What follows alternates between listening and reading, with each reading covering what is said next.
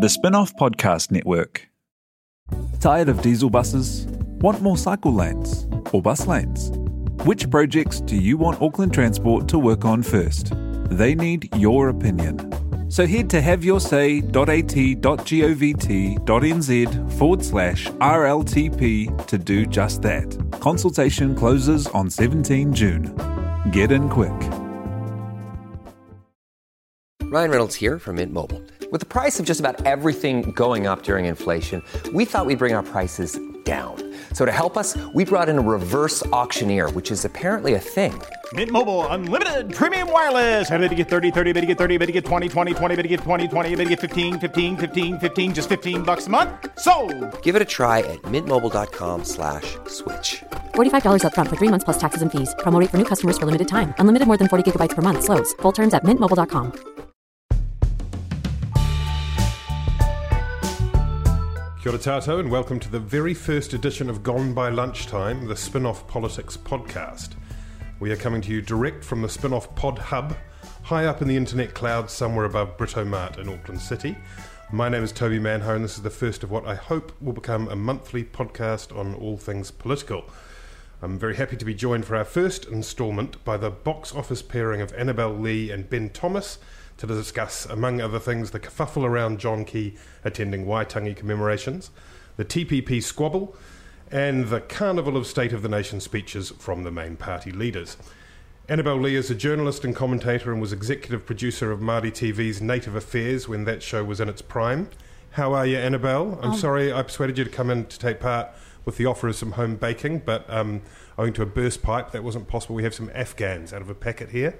Beautiful. Thank you for the Afghans. If you'd said I had to walk up three stories to get here, though, I probably wouldn't have come to be that, honest that with piece you. of information. How have you been? What have you been up to lately? Very well. Nothing much. I've been at home with my um, with my new daughter. She's three months old, Mm. and just setting up our new program, which is being produced by Great Southern Television, called The Hui, Mm. which will soon appear on TV3 on Sunday morning, starting April three. And is that getting, getting, getting the old team back together? Because Mihi, Mihi Forbes is there. Yes, Mihingarangi Forbes is joining us, and Adrian Stevanon, who was um, the Native Affairs Associate Producer. So, yeah, That will be very good. Um, maybe you should do something on Kohanga Reo. That would be interesting. well, that sounds like a good Yeah, idea, Toby. We might do that. Thank you. Thanks for the also with us is Ben Thomas, who previously worked for Senior National Minister Chris Finlayson, then fled overseas, I think, and has now returned to work for PR man Matthew Hooton, which means he swapped working for someone who speaks mostly in Latin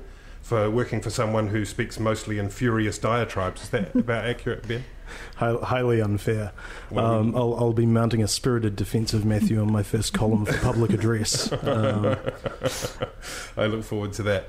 Um, uh, the obvious starting point really is Waitangi, John Key, the TPP. It's all kind of came together in a big ball of tangled up dust. Um, there was a lot of toing and froing about whether the Prime Minister would be invited by Ngāpuhi onto Te Tii Marae. He was blocked, then he was invited. He wasn't going to be allowed to speak. And, and about how do you see this all playing out? Is it the same as we've seen in previous years, or is there something different this time round? Um, well, it's an it's an interesting one because it's actually polarising Te Ao Māori. You can, um, you know, some are saying, you know, he should be banned like Kingi Taurua, who's a very well known um, Ngāpuhi leader and sort of instigated this whole debate about whether or not Key should be allowed on. And then, of course, the other camp are, are saying, um, of course, he should come, and the marae is the, is the perfect place to be debating these ideas and to be able to confront him and challenge him on his support for TPPA. I understand that um, earlier this week there was a, a hui of um, the various different hapu from Ngāpuhi. The majority voted um, to ban him from the marae. Um, a few hours later, the, the, the trust that actually runs the marae got together and decided to overturn the decision of the hui. So it's you know it's an it's an issue that's definitely polarising within um, within Te Ao Māori, and there's nothing new about that. Do you think that John Key is going to end up speaking on the marae, Ben? So what he's said after the week of back and forth is that he'll go to the marae if he's invited, but he won't force his way in. Mm. Um, talking about safety of staff, Mm. you know, um, and, and and and these this this is business as usual at Te Tii. Um, the first time I went to Waitangi as part of the Crown Party, um, I think we left after about sort of you know ten minutes into the Pōwhiri. Um, there's always a certain level of fraction. Um, fractiousness, dissent, protest, um, and and you adjust to the circumstances. You know, you don't you don't want to sort of be too dismissive of the day and you know the day before Waitangi and its significance being welcomed onto the lower marae, uh, but at the same time it is a bit of a media set piece for whatever the protest du jour is. Um, it, you know, it really is. it- It's a bit like um, Jarhead's depiction of war. You know, prior to the Prime Minister arriving, protesters are standing on one side of the Marae Gate, uh, the Crown Party will stand on the other side, media are across the road, everyone's just having a cigarette, kind of chatting, waiting. The Prime Minister will pull up as soon as he gets out of the car, cameras go on, protesters start jostling, shouting, holding up placards. The Crown Party sort of forces its way in, you know, amidst a great rancour. Um, and then, you know, at some point during the pro- they'll be rushed out. Um, and at that point, the cameras turn off, they've got their footage, and everyone goes back to us enjoying the weekend. It's going to be a big one, I think. It's being predicted by you know people in the north that this will probably the be the biggest protest that um, we've seen at Waitangi in quite a long time. You know, Maori get very um, passionate about these you know issues that impact on our constitutional rights. So there will definitely be argy bargy, and the I think the prime minister would be wise not to underestimate the strength of feeling up there. There was an offer um, that was made this morning, and we're, we're speaking on, on Wednesday evening now, um, by Hone Harawira saying that rather than speaking on the marae, he should come and speak at the political forum. But that sounded to my ears a bit like an ambush offer because it was he could come and speak um, on very specific terms. Um, as required, you can sort of imagine Hone kind of saying, "Okay, Yeah. you now have two minutes to speak, Prime Minister." If, I mean, everyone was- gets equal that time, was- that then, was then we're never hearing from wash, Jane was it, as an- Kelsey, as an Carwyn? Jones. I mean, do, do, do you think that he will speak on the marae? Do you, do you have a sense of that? I think he'll definitely um, speak on the marae. My understanding is that he'd been instructed not to discuss um, the TPP. Uh-huh. The the political forum is something that happens up there every year, and it's actually a really um, interesting forum. And you know, Ben was talking before about the whole. Um, media circus that is Waitangi, but th- there's actually a lot of really constructive, interesting things that happen up there too. So I- would strongly encourage the PM to go Mm. and address the political forum. Well, certainly the agenda has been set, hasn't it, by the very fact of having the signing of the TPP in Auckland on February 4, the Mm. day before February 5, which is the day before Treaty of, the Treaty of Waitangi anniversary, which is when he goes to the marae. Mm. I mean, that sets the tone, doesn't it? So sort of it sort of diff- seems to be in some ways difficult for the Prime Minister to hold up his hands and say, we didn't ask for any of this, when clearly that was setting the tone by, by doing that signing. Look, and at the same time, it's mana from heaven for uh, people like Jane Kelsey, Carwyn Jones, who have really been agitating about this and feeding a lot of misinformation about the TPP, which is partially why I think you've got tempers running so hot.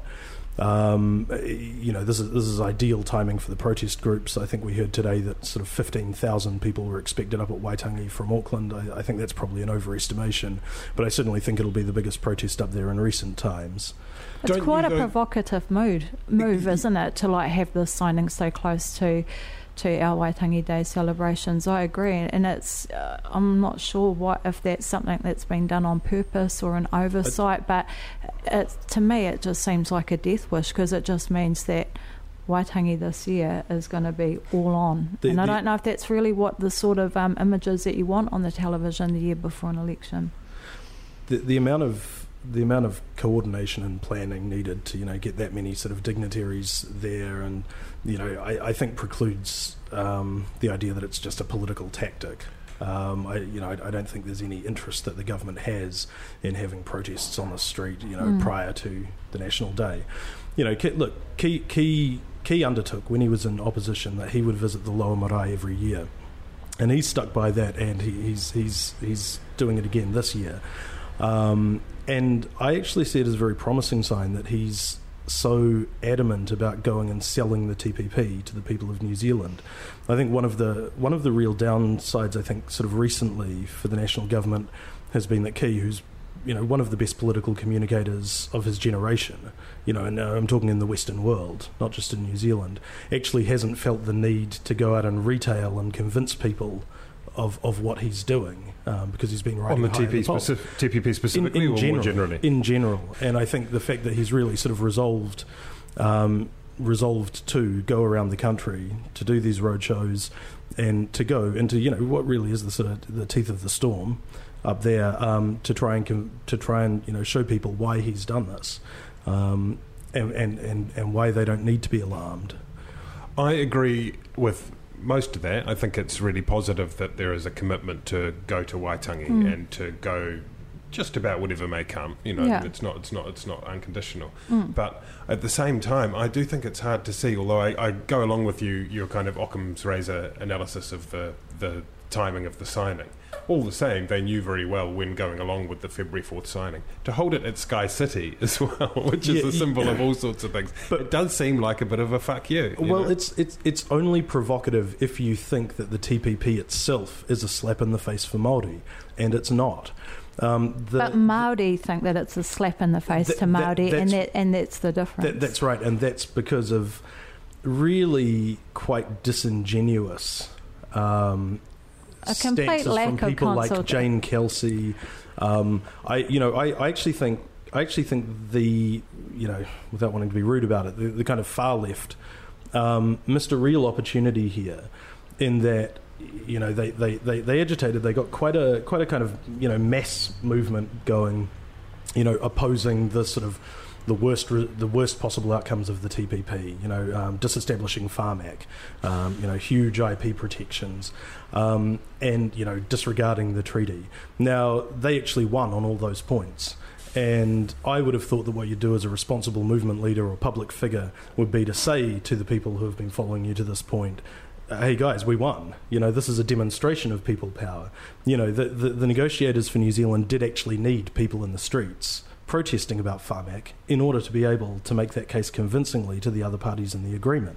So this is a win for Kelsey et al., but for some reason they're determined to see it as a continuing loss and a continuing grievance. And, and they've stooped to pretty low levels of disinformation to actually make that case. regardless of whatever the detail may be, whether there are any possible ones for Maori, although I think the vast majority would say they don't, particularly when it comes to the issues around medicine and so forth. Maori have not been genuinely consultated about this issue. And the thing is, like, when you Pākehā guys get us to sign little, like, treaties and, and contracts and stuff around, like, February, um, sort of history shows that it usually doesn't work out that great for us. So, of course, there's a high level of suspicion, and you know, Maori really buy into these big constitutional issues. It's something that Maori get very hot under the collar about. If there's a perceived um, diminishing of our constitutional rights, like the foreshore and seabed, Maori get mobilised about it, and so. But but when you actually read Carwyn Jones's um, and and Jane Kelsey's analysis of what the TPP means for Maori and why it breaches treaty principles according to them, it's actually a very thin piece of work. It's not the sort of thing that you'd expect from you know a, a couple of PhDs. Um, it, it basically it, it, it focuses mainly on the fact that they weren't consulted sufficiently beforehand, which again is arguable. You know, the, the MFAT did a huge amount of consultation with groups like the Federation of Māori Authorities, with individual iwi. Um, I remember an instance in Parliament last year where uh, the Labour MP, uh, who's Kahungunu, um, grilled my former boss Chris Finlayson in Parliament about why there hadn't been enough consult why why Māori hadn't been consulted over the TPP, and he read back to her the minutes of one of the consultation meetings where in attendance was Meka Whaitiri. Um, you know, there seems to be a lot of sort of willful misremembering of uh, the process that's actually gone through to this point. But saying you've co- consulted with Maori because you've had a meeting or two with FOMA is a bit like saying you've consulted with New Zealanders because you've met with the Business Roundtable. I think that most Maori would feel that it's not adequate um, consultation. I mean, an example is in terms of the TPP pōwhiri. You know, the government has been um, looking around Auckland for a mana whenua group that will They've dialed, they've perform the- dialed every number in the phone dial, book. and, and no one is answering except um, the Ngāti Whātua runanga. What's interesting about that is that both Ngāti Whātua Hapu, um, Ngāti Whātua or Ōrākei and Ngāti Whātua or Kaipara have both said no, we're not we're not taking part in this pōwhiri, but the runanga, which is essentially its administrative body or its governance body, has said that they will tamete rangi.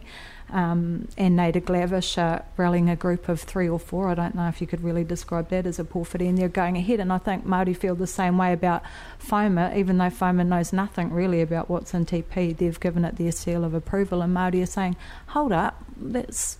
That's not okay. We we haven't. And the- and you, the- and- you don't speak on behalf of us. And the perception seems to be that that that hey guys, you can't simply say don't worry, we've got an exemption. Look, there's an exemption, to, and then say that that covers it all because obviously it is more complicated than that. Like one of the arguments that I think is interesting is that it does create a chilling effect because nation states are reluctant to use the exemptions that, and and so so the very fact of the exemption doesn't per se you know I mean there are there are there are I, I think that's an extraordinary argument for um, for a Victoria University um, law professor Really? to advance. A- absolutely, the, the the idea that the that the absence of an exemption would mean that the government was intent on screwing over Māori, and also the presence of an exemption means that they're intent on screwing over Māori, is this weird, you know, upside down logic um, that you know just can't can't be sustained. You know, he, here we're asking, you know, Jane Kelsey and, and Carwyn Jones are asking us to trust them not as legal experts here, but as humans of student psycholo- uh, students of human psychology. Um, you know, them just making speculative guesses about how politicians might act, and I just don't understand it. So, for instance, you know, when you think about these exclusions, um, or, or you know what the chilling effect might be. I, I actually can't think of what it might be, except you know, uh, say an American company starts a subsidiary, it uh, you know creates a, a methanol factory in the Taranaki, um, and then the Crown uh, wishes to nationalise that and then give it to Maori as part of a treaty settlement. Now, you know that that doesn't sound like something that will happen. Um, but that's the sort of thing that would kick in, you know, the investor dispute resolution clauses, where you might have to try and rely on an exception. I guess, I guess then it comes back to the consultation thing. You know, I mean that sounds quite persuasive when you explain that. But but but but but I, I I mean what I what I what I think is unreasonable is to dismiss, and this has been the case all through the process. And I speak as a absolute TPP fence sitter. I remain ambivalent about the whole thing. I think personally, at one level, it, it's a, it's just crazy for us not to be in it. You know, for a country like New Zealand not to be in a deal like that would be mad. But on the other hand, I think that the process from the start was it's not just the secrecy thing because it's kind of oh no we always do it in mm. secret. It's the it's the approach. It's the you talked about communication before, but Tim Groser, who whether or not he is the the kind of boy genius of international trade negotiation or not, created an atmosphere whereas it was where where there was a constant condescension to anyone who raised claims, and that's notwithstanding whether or not you want to sit alongside Jane Kelsey on every item of criticism. You know. What's been interesting for me is how um, rangatahi have really cottoned on to the whole TPP issue. Like my 16 year old seems to know an extraordinary amount of stuff about it that I have no idea about. And I Right. think there's been some uh, really interesting use of social media that's had really strong cut through with um, rangatahi Māori on this issue, which is interesting. And kind of cool too that our kids are so politicised and interested in an issue like this. I, I look, I absolutely agree. I think anything that gets up engagement, you know, amongst young people, amongst middle-aged people, is a good thing. Um, but what I what I think is that people tend to over and underestimate the threats to what they hold important. Um, so, for instance, the TPP is currently vastly overestimated as a threat to, um, say, Pharmac, whereas people ignore the fact that the Labor Party, Andrew Little, um, you know, started making deci- you know make, making promises that the government would direct Pharmac to to um, fund whatever you know the melanoma wonder drug of, of choice that he had read a story on stuff.co.nz, almost certainly planted by a big pharma PR company um, you know, which actually undermines the Pharmac model much more than Tim Groser has ever done. I mean, you know, at the risk of incurring the wrath of the New Zealand internet, St. John Campbell has done more in his career to undermine Pharmac by running these sort of you know Be victim careful, of the Ben. week Don't stories you talk about John people Campbell. who We're going to have need to cut this out. we, can't, we can't have Watch your people style, slurring John Campbell. his, his, his, his, his former role as sort of unofficial final appeals body for the Pharmac decision makers, um, as you know, as soon as PR companies got involved, you know, and, and so I think I think this this mistrust of Tim Groser of the New Zealand government about what they might do. Is totally out of whack with what has actually happened in terms of threats to these things. That Well, I do. I do. It'd just be nice if they consulted us as Yeah, much true. about TPP as they do about the flag. I suppose the only other thing That'd be which I'm nice. slightly with that is that it did seem to. I was You only of, want forty-two was- people to turn up. I was amazed to see that there was a petition signed by lots of people who presented at Government House calling on the Governor General to um, refuse to sign uh, any legislation, which, which, which, which did actually strike me as that if were that to happen, that would be a far graver constitutional crisis than could ever, ever, ever be affected by Yeah. by a document like the TPP. What's going to be interesting about the TPP, just in terms of the Maori political world, is the knock-on effect. I think for the Maori Party, because you know the Maori Party Yeah. was a party founded on an issue about you know the diminishing of constitutional rights, and Tariana walked the floor, left Labour, turned her back, and set up the party, and so you know.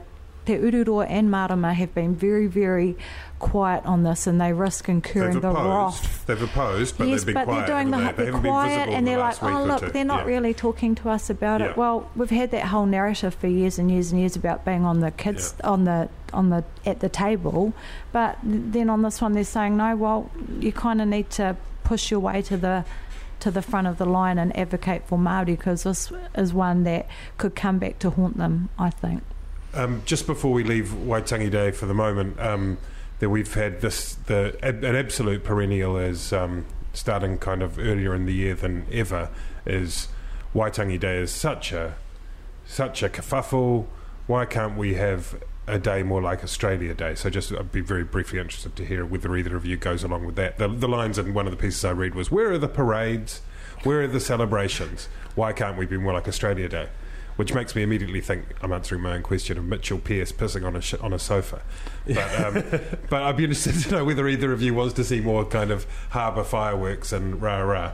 I think people who say that have obviously never been to Waitangi because there's all sorts of awesome, amazing, cool kaupapa that happen at Waitangi. There's the whole waka thing, there's awesome stuff with the kids, there's kapahaka, there's a political forum. It is a day of celebration and it's a day of protest, and it's great that it is both of those things. And thank God we live in a country where we can exercise our democratic right to kick up a stink and shake our prime minister and give him a little bit of biffo and all of that stuff. It's a it's a wonderful thing, but. Um, I I don't think we should be afraid of Waitangi protests. I think that's a sign that we're living in a you know healthy democratic country.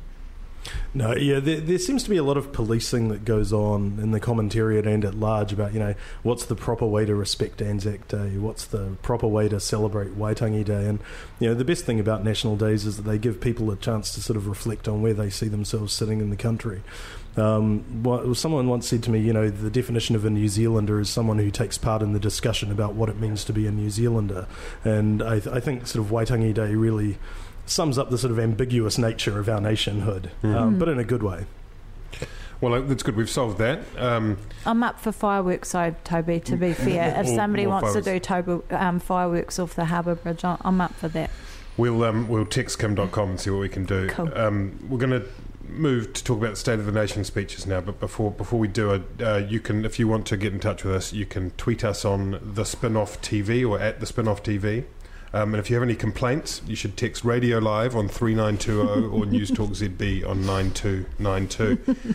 Um, Peter Dunne, the One Man United Future Party, lashed out at the farce, euphemistically and overly grandiosely referred to as State of the Nation addresses, which are, he went on, increasingly like the strutting bellowing of boxers at the weigh in or a pre Big Bash team rant full of ritual chest thumping and knuckle dragging behaviour, and which is symptomatic of loud, populist, shouting sports channel approach to politics.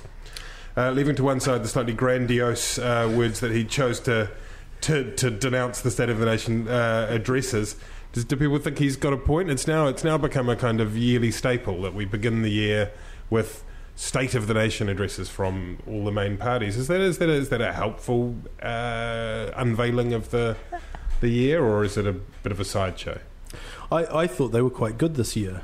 Um, you know, I, th- I thought there was quite a lot for people to kind of get their teeth into and to think about. Um, obviously, you don't get that every year. Generally, they are pretty bland, and it's, I think it's because of that whole state of the nation uh, Mm. kind of appellation, Mm. um, which you know is, is is a little ridiculous. I think the Greens seem to have scaled down from the state of the planet, which they used to That's deliver right. Yep. every, every, every Well, you've got them. you've got to try and you know them. contain your your your, your project really. so man, manage expectations. Yes, that's it. Um, it's the funnest thing that he said in ages. I like it, and I think he's spot on. It's very American, isn't it? You, you can sort of see the Americanization of New Zealand politics. It's like how we refer to our prime ministers as prime ministers elect now. Right. Like, we didn't used to do that back in the day, but we do now. And I think, yeah, the state of the nation stuff is is um, just another part of that. And um, I have to say, I found them all incredibly boring. All of I'm them quite sorry. boring, right. Very boring. For I, me. I was interested because there was a focus on policy, and and that's something that we've probably been missing um, in the electorate in general recently. Uh, definitely last year, I think. Yeah, there was a clear policy centerpiece to each of them that Yeah. was that was signposted to the media. I mean, if you if you if you if you actually read the speeches, as I think most of us in the room have for our sins done, you know, you wouldn't necessarily in all of them pick out what the main policy plank was. Maybe, not in Keys, maybe maybe not in Peters, but but the but the for national to start off with them, the, John Key gave a speech. And it's always telling what their audience or, or, or context is to the Auckland Chamber of Commerce. And the main headline there was bringing forward the central rail link, uh, along with some road money for an east-west um, connection in Auckland and some regional highways, so that that was sort of balanced out a little bit. Um, one thing that struck me, I don't know if we want to talk about the CRL too much, but one one thing that struck me, um, Ben, as someone who used to, did you write speeches? I presume from time to time. Things like No, no, now and then, yeah. one of the things that struck me is that it really wasn't. He used talked about vision in the speech, and he said talked about big ideas, and sort of insisted that they were still as full of ideas as ever. Uh, I think he said eight years in, where my Yeah, ministers yeah. are as full of ideas as they ever were, which um, sounded a bit protesting too much from me. Mm. But on the on the on the kind of you know like I sort of is it only media really that want charisma and kind of you know ideological vision or whatever because he, he doesn't deliver that and no one and no one ni- minds really J- J- John Key is the boss who brings 30 cans of Lion Red on a Friday afternoon to the building site. You know, and, and I, s- I mean, I mean that in the best possible way. Yeah. Yeah. His, his, his persona is not larger than life. You know, you can't imagine him saying the sorts of things that Peter Dunne will sort of, you know, puff up and come out with. Um, you know, but surely people have written those into speeches before and he's probably ruled them out because he wouldn't talk like that do you think Uh, I, well, he's had a very close team since he entered politics, Sure. and they're people who know him very well and, and, and know how he speaks. You know, yeah. get, getting the voice of the Yeah. person that you're working for is very important, and his team are very good at that. Um, you know, it would just sound strange if he, were, you know, and, and, di- and different different political cultures have different. You know, different approaches to this, but in, in New Zealand, you don't you don't really ever see that. You know, Helen Clark wasn't a big sort of picture painter either. You know, david cunliffe did his best and well, yeah, and, and I, th- I think that's sort of that kind of that kind of shows where that sort of gets you in New Zealand. I think. how did um, how did the key speech work for you annabelle Oh, I have to be honest. I found it incredibly boring, and it just felt like one big roadmap of New Zealand. We're going to build a road here, going to build a road there, another road there, going to fix SIFs, and then build another road here and there and there. I found it. I'd be surprised if it um, resonated with a lot of New Zealanders, unless they work for Transit New Zealand or they really care about the local bridge, which to be fair, many do. But yeah, to me, it didn't seem like there was. Um, a whole lot in it that would really turn Exce- people on. Except that I always kind of um, I don't have to drive very often at rush hour, but when I do, and I find myself in one of those kind of you know unending bloody gridlock roads in Auckland, Mm. I think this is what lots of actual real hard-working Aucklanders do every day. And all the time they're sitting there thinking, fucking hell, I just, you know. And so a policy that is going to improve transport in the city, I, you know. It was might- quite Auckland centric in that regard, Auckland. wasn't it? Winston called it a state of state of Auckland speech, not a state of the nation Yeah. speech. Just in Con- terms of continuing to push for the provinces. That's the man. Yeah. just in terms of Key, I think that's been his, you know, one of the things that people have really loved about him is that he is the polar opposite of Helen Clark. Like, if you'd ask Helen Clark a question about anything, it didn't matter how random or niche the issue might be, she would know every little thing, every little detail about it, and she could bore you to death for 10 minutes, sort of going through it all. Whereas Key's got that whole, meh, I don't know, I haven't looked at that yet. I'll get my people to check it out and get back to you kind of thing. And that has really resonated with New Zealanders. It's like they think if he's not too worried about it, we don't need to be either. And I, I think it's sort of- worked for him. I sort of think one of his great tricks is that it's almost like there's a silent come on be reasonable before everything this is moving away from the speeches more to answering Yeah, yeah. questions between before every answer and I think that I think that is sort of the it's, a, it's you know people hear that you know The prime minister is the great reassurer. Um, he his his role is to yeah. I, I, I think you're right. Um, he he makes people feel better about how things are going. Um, and you know sometimes I think that can lapse into a certain lassitude and a certain sloppiness Mm. um, if it's things that he doesn't want to discuss. Yeah. Say like the inspector general's report about the SIS. You know after the last election. Um, but but I think yeah that's um, and then the man who wants to replace him Andrew Little went into his speech um, which was on Sunday was it um, which was which was a picnic, which is normally the, the Greens approach having a picnic. He, this time he was having a picnic in Albert Park in Auckland, and he went in sort of under a little bit of a cloud with the internal squabbling about the TPP and David Shearer Mm. uh, speaking out of turn, but Phil Goff had got this kind of this kind of get out of jail free card because he wants to be Auckland mayor. But he did, in the speech, at the very least, manage to change the subject and get lots of attention with what Mm. was, which was a pretty, pretty, pretty big, noticeable policy, which seemed like a kind of echo of the 2005 Labor last minute uh, interest interest off student loans that, that Grant Robertson designed Yeah. for Helen Clark. I, I think that's I think that's a misapprehension that a number of commentators have made, but I don't think it will have the same impact at all. But I'm, I, but I think that was the. I mean, I, I would guess that was the inspiration for it. Yeah, but I think they misinterpreted what uh, you know. It was meant to be tied into this future of work Yes. project. Yes. So it's meant to be about um, you know smoothing out those difficult periods when there's technological disruption, Mm. changes in society. Well, I think they means tried to tie it into that. I don't think it actually emerged Yeah. out of that. Do you? Well, well you know, we, we, we, we- can't look. It, if, if it probably sprung fully formed from the mind of the future of work uh, spokesperson uh, Grant Robertson, who also came up with the interest-free student loans Yeah. policy. yeah. Um, but but as a as a political and electoral tool, it's much much blunter um, and and won't work as well because it only targets those um, who are yet to do uh, tertiary education, most of whom are not voting age and won't be voting age uh, until the policy is in place. Um, whereas the beauty of the student loans scheme was that people who had finished their study Yeah. one year previously Yep.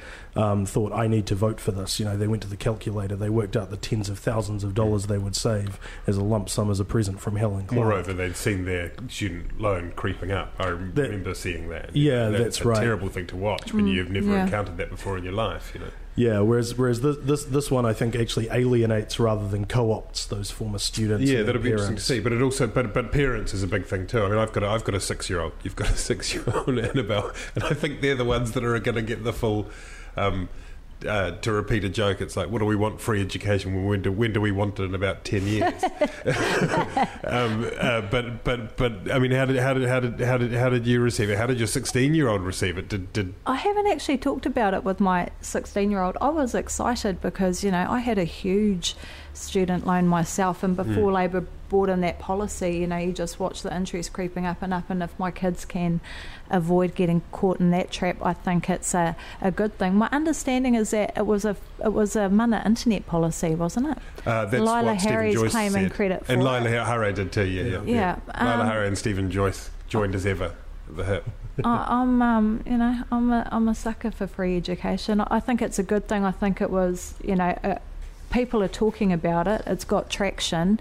It's sort of, like you say, um, distracted from some of Labor's internal bitching, which is helpful. But then I saw Little get interviewed on on the Paul Henry show, and um, it just felt like he snatched um, defeat from the jaws of victory. Oh. He got really caught in the whole, you know, it's about this tidal wave of change that's coming, and we've got it. And he just repeated that Right. over and over, and you know.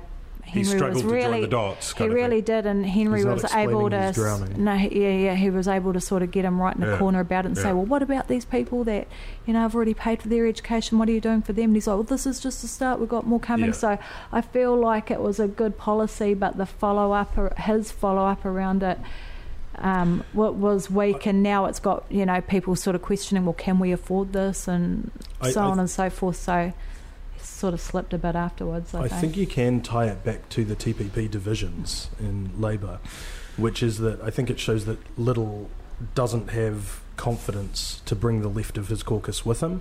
Mm. Um, so if if you don't look at it as an attempt to win votes, because you know for the reasons the reasons I've, I've said previously, I don't I don't think it will be a, a big vote getter.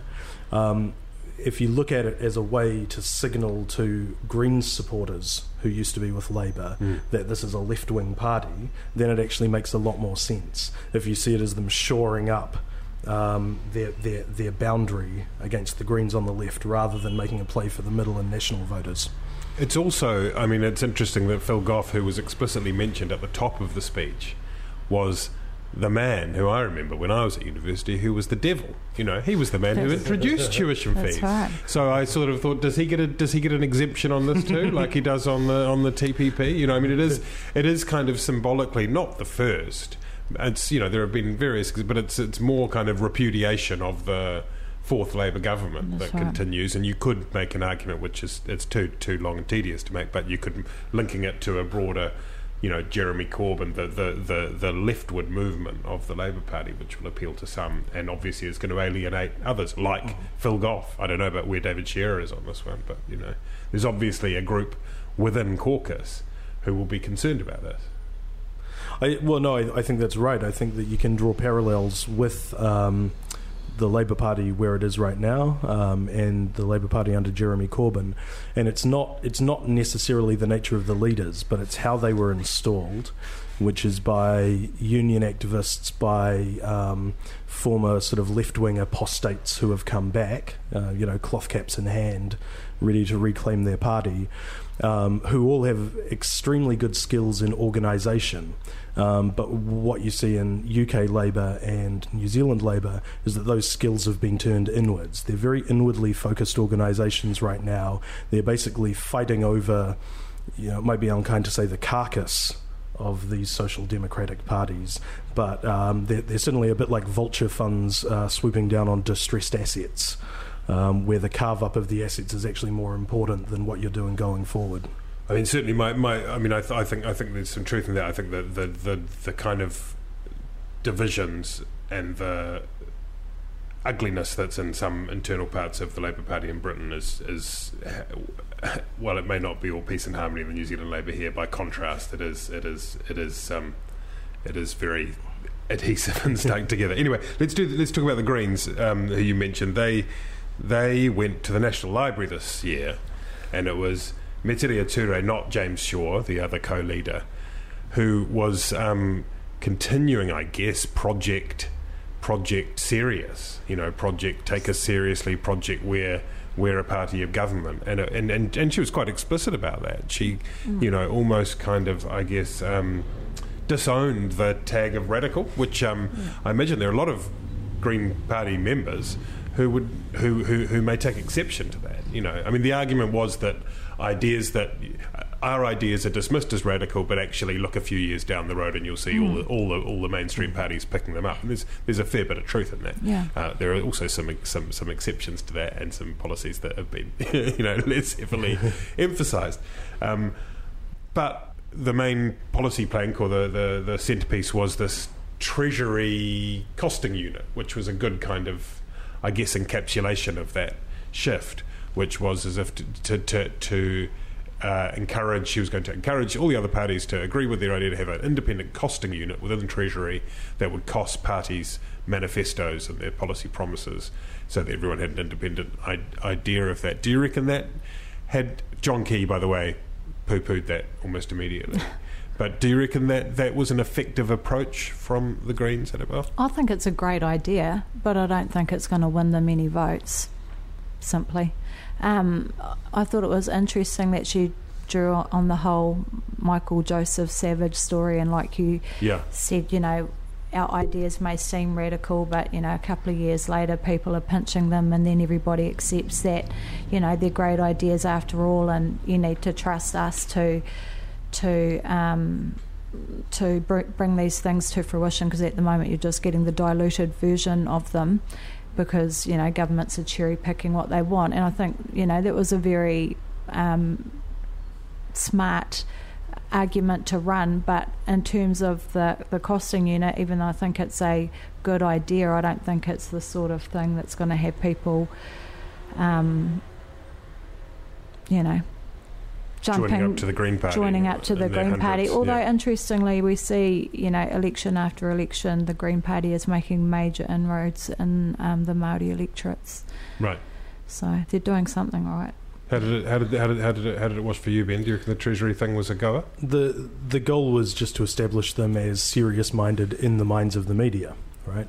Mm. So uh, the government does actually get quite an easy run in terms of dismissing the costliness of opposition promises, while by definition anything they do is affordable because it's happened, right? Um, and uh, w- whereas you know if Labor float an idea or the Greens float an idea, we say oh 1.2 billion dollars for free tertiary education for three years. Well, that, yeah. the country can't afford that. The country, of course, can afford that. yeah. Um, it's all about prioritization and you know being willing to go into a little more debt. Um, but but you know when these stories uh, get reported, they you know they're sort of you know government claims that it's, it's unaffordable, that kind of thing. And so in in that sense, if just to plant in the minds of the people running these stories that actually there's nothing more incredible Yeah. you know, there's nothing more fantastical about offering three years of um, free tertiary education than there is about making the 2009 tax cuts. Um, e- even if one is going to be more popular than the other, and you know, the, the electorate will obviously decide which one it wants or whether it's desirable. But you know, we're, we're not talking sort of unicorns and griffins and chimeras here. Um, and then, of course, last but not least, Winston Peters stood up at the the um, Rotary Club of Orewa, uh, almost almost exactly twelve years to the day since Don Brash stood up before the Rotary Club in Orewa. And Don Brash was in the audience this time too. I was sort of cro- across my maybe if, what if he were to if he were to succeed Winston as leader, that would be a new record probably in the Western world, wouldn't it? Being having three different parties. Anyway, um, and he gave a speech that had uh, echoes of that um, famous Brash speech, um, and he talked about one law for all, and it was. And he gave a general kind of wide-ranging speech about the kind of demons at the door that were going to attack our sovereignty, which included TPP and the the new flag and immigration and foreign ownership. And then he went for the Maori Party, and he said that the concessions on the RMA were more of the separatism, carry on, uh, terrible, terrible, terrible, one law for all. Was that just what we'd expect from Winston, Annabelle? Oh, I am disappointed. I expect more from Winston because he's capable of more. But to me, this felt like embarrassing dad dance moves. Like your dad, you take him to a social, he's got two moves. Hmm. In Winston's case, it's beating up Asians or beating up Maori. In this hmm. case, he's chosen to beat up Maori in a very provocative way, you know, at the Orewa Rotary Club. I just think he, you know, this is a guy who managed to steal Northland back from under um, national. He's capable of so much more, and I just thought, oh, what? How boring. Ben. Oh, Yeah, well, that's right. I think on I, I take issue on Winston Peters' behalf that you know you would suggest he was copying Don Brash. You know, he he would say he was on the the treaty. Uh, He was Don Brash roadshow before a Don long Brash time was. ago. Yeah. Back in the Middle Ages. yeah. Before, before. Um, he, he he was the Pixies, you know. Yeah. Um, the what, what I think is interesting is that he's honed in on this particular um, treaty clause. You know, as you know, as you might describe it in the um, proposed RMA changes. Mm which give councils certain responsibilities to set out how they will um, interact with Māori in terms of resource consenting, planning, that kind of thing. Um, this is very sensible from the government. You know, there used to be a lot of flack, probably around when Winston started this, about uh, treaty clauses um, because everyone, well, you know, political nerds remember and, and lawyers remember the treaty clause in the state-owned enterprises legislation, which is, is what which was incredibly vaguely worded. It just said nothing in this act shall be inconsistent with the um, principles of the Treaty of Waitangi. The courts picked that up and ran with it and started expounding on what those principles were, and there and there and there has been uncertainty as a result um, since then. So right wing parties will tend to say we want to get rid of treaty clauses. You know, it's just mischief making from the judiciary, that kind of thing. So what you've seen in recent years is that uh, this government in particular will put um, actual content in its treaty clauses. You know, the the, the way that they respect the tre- the way that they give expression to the treaty partnership is actually in that legislation is actually set out in that legislation rather than just left in there as a kind of wild card to let Sian Elias and the court of, uh, uh, Supreme Court you know decide how that's going to be.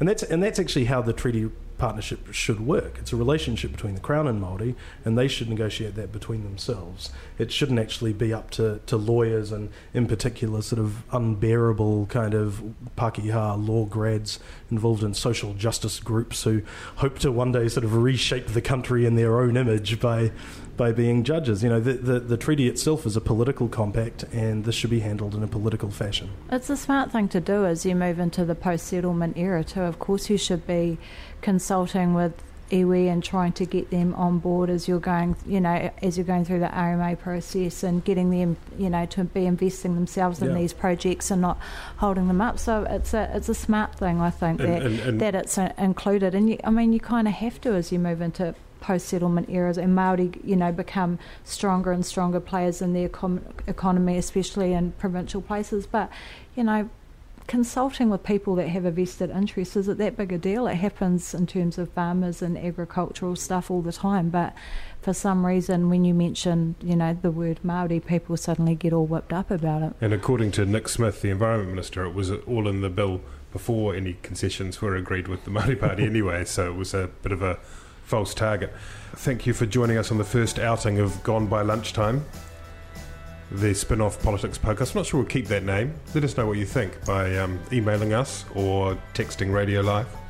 Uh, many thanks to Annabelle Lee and Ben Thomas, far and away the most brilliant guests in the history of the Spin Off Politics podcast. Kia ora. Thanks also to producer Jose Barbosa, or as my mother likes to call him, Hosea Barbados, that nice one off the media show. Uh, and most importantly, thanks to you, dear listener. This has been Gone by Lunchtime. Um, talk to you in a month.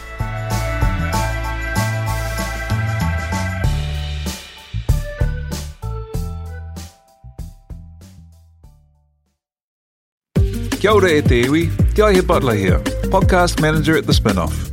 If you enjoy listening to our podcasts, consider supporting our mahi by signing up to become a spin-off member at thespinoff.co.nz slash donate.